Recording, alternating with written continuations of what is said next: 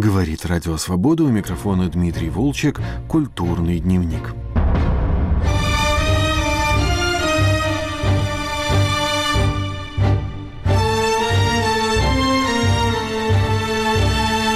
Начало января – время подводить итоги и предлагать прогнозы. Но наш гость, экономист и публицист Дмитрий Травин, предупреждает, что заниматься футурологическими фантазиями не любит. И все-таки этот разговор с автором книг «Путинская Россия от рассвета до отката», «Крутые горки 21 века. Постмодернизация и проблемы России» во многом посвящен образом будущего – Развитию в России патерналистского общества за счет высоких цен на нефть и газ Дмитрий Травин посвятил значительную часть своей книги «Просуществует ли путинская система до 2042 года?». В ней он показывает, насколько прочно образ демократии соединился в глазах людей с нищетой и разрухой 90-х, и как везение Путина, пришедшего к власти вместе с подъемом нефтяных цен, обеспечило ему поддержку. Ну вот война, бедность, репрессии. Как все это скажется на отношениях власти и общества? Вопросы Дмитрию Травину задает Татьяна Вольская.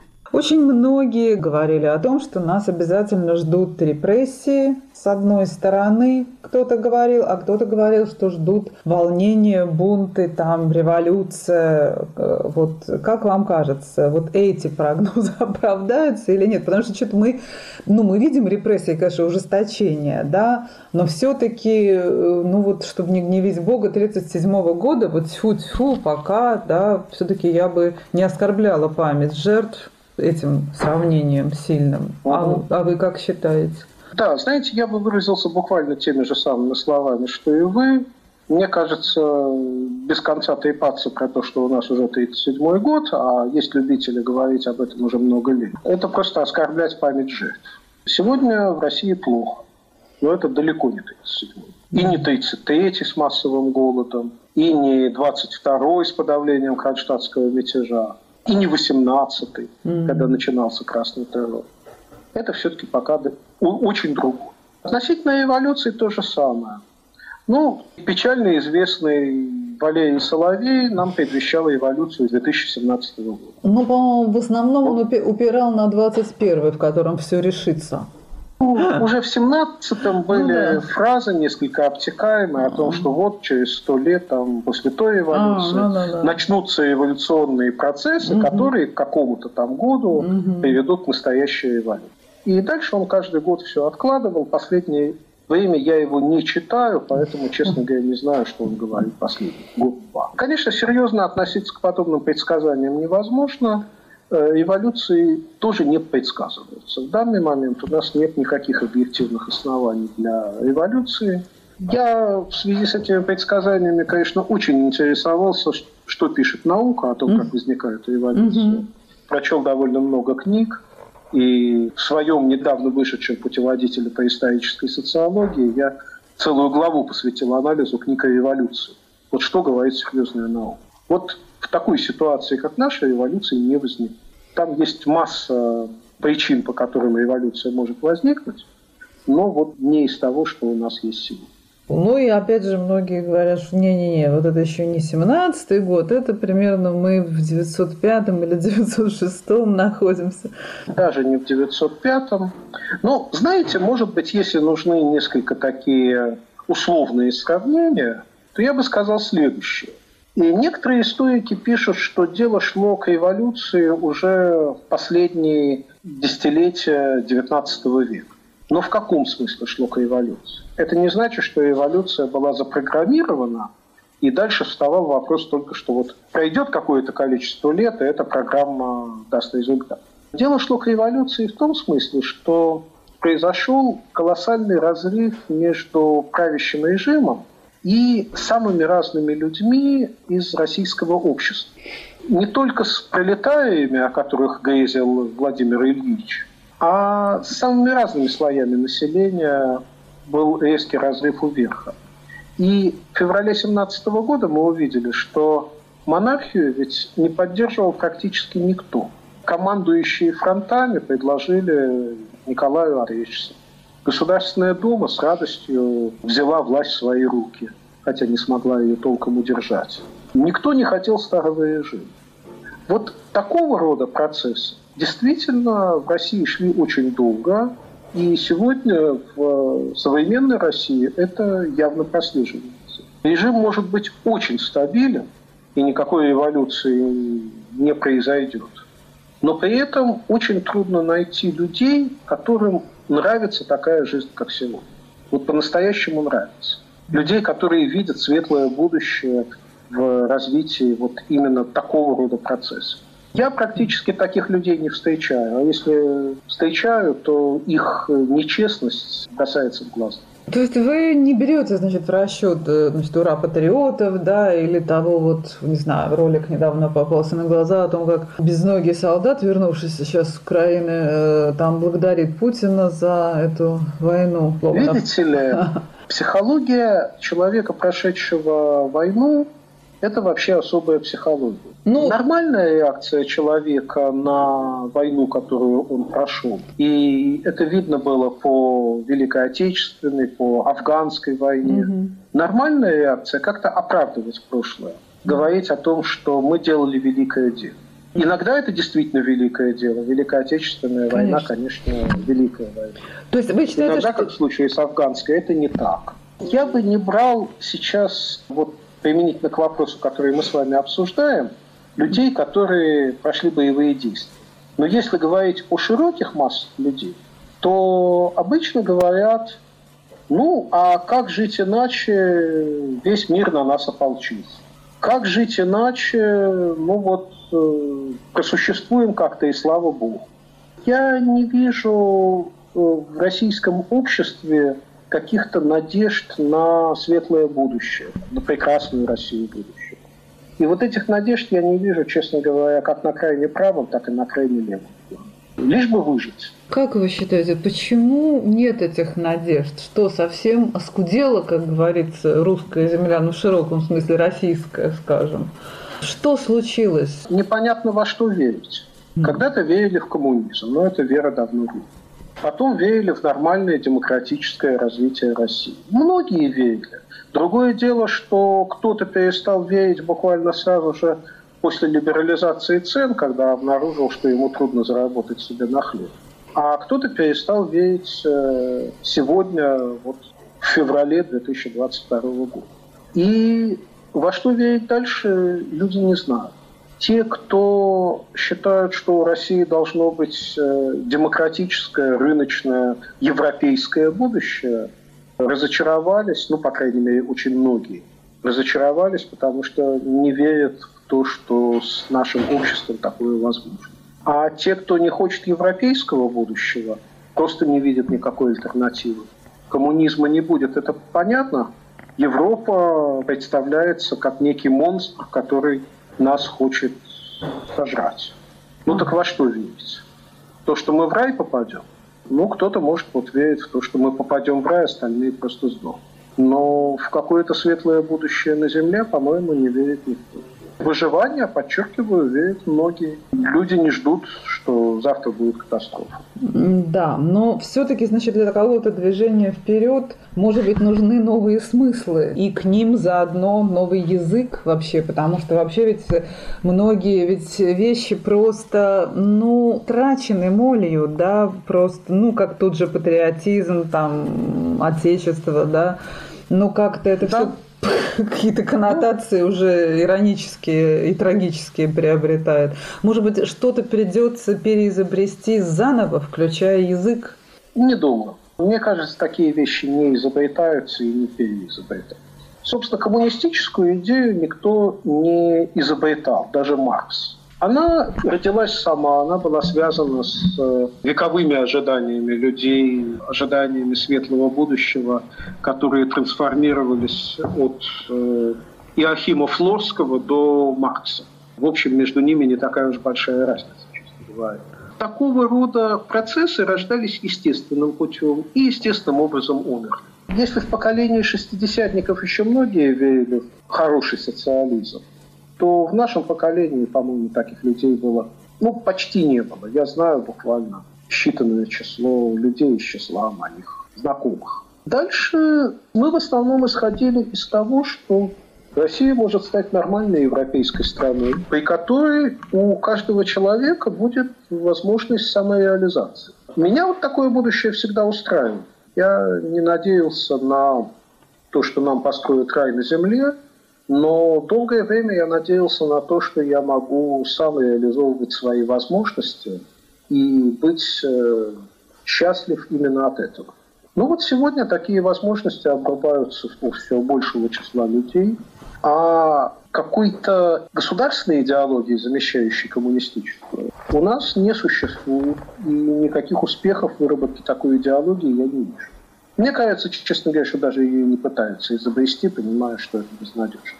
Mm. Поэтому все, что нам сегодня говорит государство, что мы в кольце врагов. Вокруг нас масса недружественных государств, это сейчас скажет официальный термин. Какие государства дружественные, непонятно. В лучшем случае есть э, нейтральные на Востоке и на Юге. Ну вот как из этого простому российскому гражданину сделать выводы о светлом будущем? Экономика не растет, врагов с каждым годом все больше, государство все больше от нас требует. Значит, выживание просто становится целью ближайших десятилетий. Ваше отношение к таким устойчивым мифам, которые, как мне кажется, насаждаются, ну, вообще довольно много лет, уже даже поколений в России, и в советской это было, и сейчас, что вот э, зловредный Запад, он хочет ослабить, а то и вообще развалить Россию. Вот с вашей точки зрения, имеет этот э, миф или это мнение под собой реальную основу? Ну, ответ на этот вопрос очень простой. Любой человек, который включает мозги, может на него легко ответить. Другое дело, что не все это делают, конечно. У условного Запада была очень хорошая возможность уничтожить нашу страну сразу после того, как э, на Хиросиме и Нагасаки была использована атомная бомба, а российский проект по созданию атомной бомбы еще не был завершен. Что мешало Западу уничтожить Советский Союз? У нас тогда не было, как и у японцев, возможности бороться с атомным оружием. Но никто этого не сделал. Во Второй мировой войне мы были союзниками с англичанами, американцами, французами. И отношение вот этого Запада к России, к Советскому Союзу, было очень хорошее. Да, мы, конечно, были не друзьями, а именно союзниками. Мы делили Европу. На, Ял, на Тегеранской, Ялтинской и Потсдамской конференции мы решали, какова будет судьба разных частей Европы. Но даже не вставал вопрос о том, чтобы Россию, Советский Союз уничтожить. По-моему, это очевидно. Второй момент. 91 э, год, сразу после путча. В этот момент у Советского Союза, у России фактически не было армии. Был полный хаос.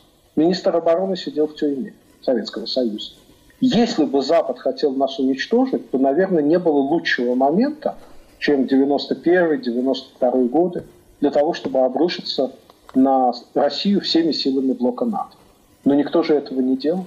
То есть представление о том, что Запад э, настраивается против нашей страны по мере того, как наша страна становится сильнее, то есть вот когда были слабые, не трогал, а когда стали сильные, вот прямо обрушился на нас. Ну, это совершенно абсурдное представление. Я не вижу никаких фактов, которые хоть сколько-нибудь свидетельствуют в пользу этой зрения.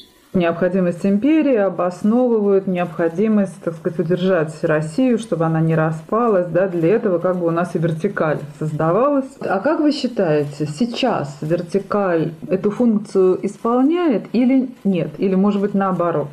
Ну да, выполняет, конечно. Если кто-то попробует отделиться от России, мало не покажет. Но вот эта война, разве она не путь к распаду? В конечном счете от тех событий, которые сегодня происходят в 2022 году, нашей стране будет хуже. То, как идет мобилизация, да, что все-таки берут и гребут больше из провинции, которые еще, конечно, более озлобленно смотрят на центр и на города-миллионники из- из-за этого, да, которые остаются... А, а я не знаю, где больше берут. У нас нет статистики, которая показывала бы, сколько людей набрали в каком регионе.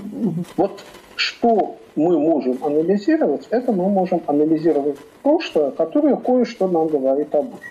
Если посмотреть, в какой ситуации распадались э, западные и восточные империи, то обычно это происходило следующим образом. какие-то тенденции децентрализации, они могли существовать в империях очень долго. Скажем, в Австро-Венгерской империи не в 18 году возникли настроения о том, что вот отдельные народы хотят э, больших прав, больше самостоятельности. Но до поры до времени эти народы всерьез не ставили вопрос о том, чтобы выйти из состава Австро-Венгерской империи. Даже венгерская революция 1848 года ничем хорошим для венгров не кончилась. Было довольно жестокое подавление. Так что настроения децентрализаторские могут очень-очень долго вызревать, ага. но ни к чему не приводить. А вот когда распалась Австро-Венгрия? Когда она потерпела поражение в Первой мировой войне. Ага. И победители Антанта, западные союзники, при заключении мирного договора поставили вопрос о самостоятельности тех народов, которые входили в состав Австро-Венгрии.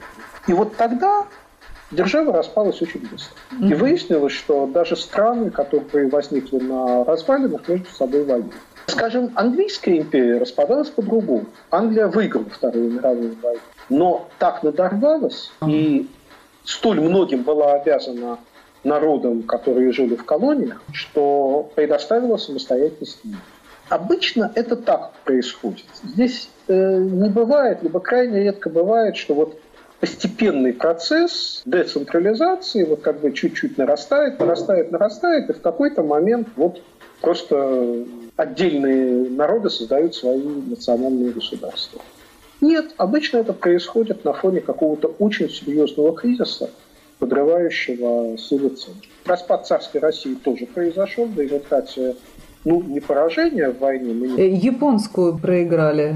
Ну, японскую тоже относительно проиграли. Мы, скажем так, ее не, не, не выиграли. Не выиграли, но, да. В общем, при большом желании Россия, конечно, могла ее еще долго продолжать. Но японская не привела к распаду России, а вот Первая мировая привела к гражданской войне и распаду. То есть то, что государство надорвалось, это, конечно, было важным фактом. Советский Союз надорвался, о чем Егор Гайдар прекрасно писал в книге «Гибель Там не было военного поражения. Мы не проиграли Третью мировую войну блоку НАТО. Нет, такого не было. Не было ни Третьей мировой, ни поражений. Советский Союз надорвался. Федеральный центр надорвался в результате путча. Ну и дальше история здесь. Если бы путчисты не устроили то, что они устроили, может быть, Советский Союз по сей день не существовал. Это я не прогнозирую, но просто я не уверен в том, что было бы так, как было у нас. Путчисты истинные авторы распада Советского Союза. Именно Иногда после поражений в войне бывают серьезные реформы. Иногда не бывает. По-разному случается. Это скорее такой российский феномен. Вот мы любим говорить о том, что поражение в войне вызывают э, какие-то серьезные реформы. Но в истории Европы было много войн, и совсем не обязательно после каждого поражения в проигравшей стране начинались реформы.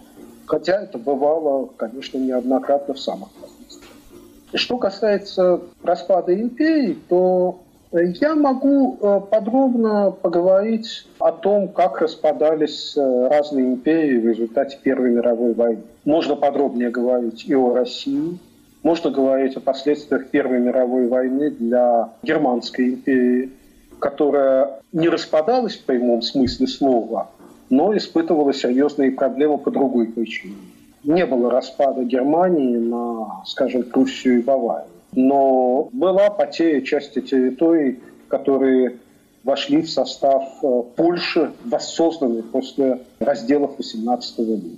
И потом гитлеровский реваншизм был в известной степени связан со стремлением эти земли у Польши отобрать. Была временная потеря большого региона на Западе, который находился под контролем э, Франции для получения э, германских репараций. Был распад Турецкой империи, но он был довольно длительный и растянут на большой промежуток времени. Начался он с э, войны за, за независимость в Греции, было еще времена Байрона, в начале XIX века. Но настоящий распад Турецкой империи произошел, конечно, после Первой мировой войны прогнозировать э, да. будущее, говорить, что вот, вот брать какой-то из этих примеров и сказать, Нет. а вот мы знаем теперь, что и в России будет так же. Это авантюризм. Я не хочу. Ведь поражение, репарации и вот связанные с этим да, печали, они же бывают триггером ресентимента. А мы знаем, к чему приводит ресентимент. Мы имеем э, германский пример после Первой мировой войны. Да. Это довольно яркий пример. Да, бесспорно, результаты Версальской конференции вызвали озлобление в значительной части немецкого общества, так называемый ресентимент – и, конечно, это способствовало реваншистским настроениям. Но там был очень сложный процесс, и далеко не все сводилось именно к ресентименту. Вообще, сразу после поражения Германии возникла вполне демократическая Веймарская республика. Она не устраивала отдельные группы экстремистов, но тем не менее Веймарская республика существовала до 1933 года более-менее эффективно. Другое дело, что западные союзники усилили проблемы наложением вот этих вот больших репараций. Это привело к э, гиперинфляции в Германии. Ну, по крайней мере, это была одна из причин гиперинфляции. И в итоге Веймарская республика довольно долгое время жила в очень тяжелой экономической ситуации. После выхода из гиперинфляции было всего несколько нормальных благополучных лет – а потом вхождение в Великую депрессию. Ну вот состояние немцев э, к 1933 году. Из огня до в полымя. Из гиперинфляции в Великую депрессию. А реваншизм, связанный с тем, что нация чувствовала себя униженной после мировой войны. Большие пропагандистские успехи Гитлера, который смог одурачить значительную часть населения страны. Оседлав вот этот ресентимент, да, оседлав ресентимент, ну и не, не только это, он еще там обещал. Но... То есть в совокупности э, это создало э, нацистскую Германию 33-45 года. А аналогии с 90-ми и ресентиментом после них нету, с вашей точки зрения? Да нет, в общем, это довольно разные случаи. Э, в целом, конечно, в России сегодня ресентимент есть. Это да, спору нет. Но Запад не унижал Советский Союз после 1991 года, как э, он унижал Германию после 18 года. Германия потерпела поражение в войне. Советский Союз не вел тогда никакую войну и не терпел поражения. Более того, э, Запад нам помогал. В Горбачевское время мы получили довольно много кредитов и даже гуманитарную помощь получали. В ельцинское время, правда, кредитов мы получали уже очень мало – и они не оказали существенного воздействия на ситуацию. Но, тем не менее, Запад был к нам настроен очень доброжелательно, и пусть не помог по-настоящему, но уж точно не мешал нашему преобразованию в рыночную демократическую страну. Так что все-таки это не, не та история, что была в Германии. Может быть, Запад зря не помог по-настоящему? Может, тогда было бы все лучше? Это очень дискуссионный вопрос. Может быть и так. С одной стороны, можно, конечно, сравнить те кредиты, которые получила маленькая Греция в период э, кризиса евро. Они очень много получили. И mm-hmm. те ничтожные суммы, которые получала Россия в 90-е годы. Но, с другой стороны, кому Запад должен был помогать? Россия довольно плохо выполняла рекомендации Международного валютного фонда. И, соответственно, получалось, что не за что давать кредиты. Кредит – это же не халява, это не дается по принципу «вот, вот возьмите деньги, только будьте хорошими». Кредит Международного валютного фонда, ну и другие кредиты – это способ сформировать эффективную экономику, помочь тем, кто сам себе готов помогать. Россия в 90-е годы вела не лучшую экономическую политику, поэтому и кредиты мы получали mm-hmm. довольно тяжелые. Mm-hmm. Другое дело, что если бы западные политики того времени представляли, что будет в 2022 году, возможно, они бы все-таки нашли какой-то способ более активно помочь России. Во всяком случае, известно, как э, министр иностранных дел Андрей Козырев однажды спровоцировал западных политиков на одном международном саммите фактически зачитал речь, составленную из пожеланий российских крайне правых. То есть какое-то время аудитория думала, что это настоящая речь Козырева. И все были в шоке. А потом Козырев снова вышел на трибуну и объяснил, что он просто объясняет, что будет с Россией, если вы не будете по-настоящему с нами дружествовать. Козырев был умный человек, он многое предвидел. Вот эта его речь, э, она была пророческая. Мы что-нибудь слышим сейчас из этой речи Козырева? В целом, да. В общем, он ожидал вот чего-то в таком духе. Что касается российской оппозиции, рассматриваете ли вы ее как хоть сколько-нибудь серьезную силу? Вообще, есть ли у нее, с вашей точки зрения, какие-то перспективы?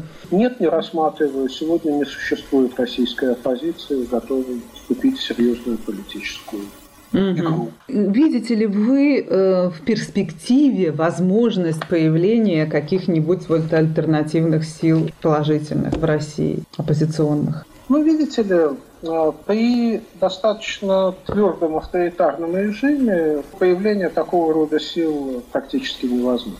Поэтому э, можно это обсуждать только если у нас принципиально изменится режим, а здесь мы опять выходим в вопрос прогнозирования ага. будущего, что малоэффективно. Владимир Ильич Ленин до февраля 17 года возглавлял совершенно ничтожную группу иммигрантов, а да. а вовсе не партию, способную осуществить революцию.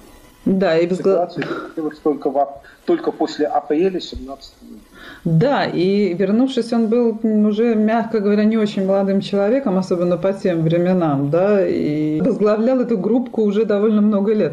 Да, вот. да. То есть в отличие от курса истории КПСС, где нам да. в время объясняли, что большевистская партия вот прямо так вот методично крепла, ага. и крепла, и крепла, угу. и лично создавал, и вот, наконец, к 17 году добился огромных успехов. На самом деле никакого развития у этой партии не было до февраля 17 года. И только после того, как царский режим рухнул без всяких усилий большевиков, которые были либо угу. в эмиграции, либо в ссылке на востоке, там, в Туруханском крае, вот только после того, как режим рухнул естественным образом, большевистская партия стала быстро воссоздаваться и осуществила Октябрьский период. На «Волнах свободы» вы слушали программу «Культурный дневник». Нашим гостем был историк, экономист и публицист Дмитрий Травин. С вами прощаются продюсер Андрей Амочкин и редактор Дмитрий Волчек. Всего доброго.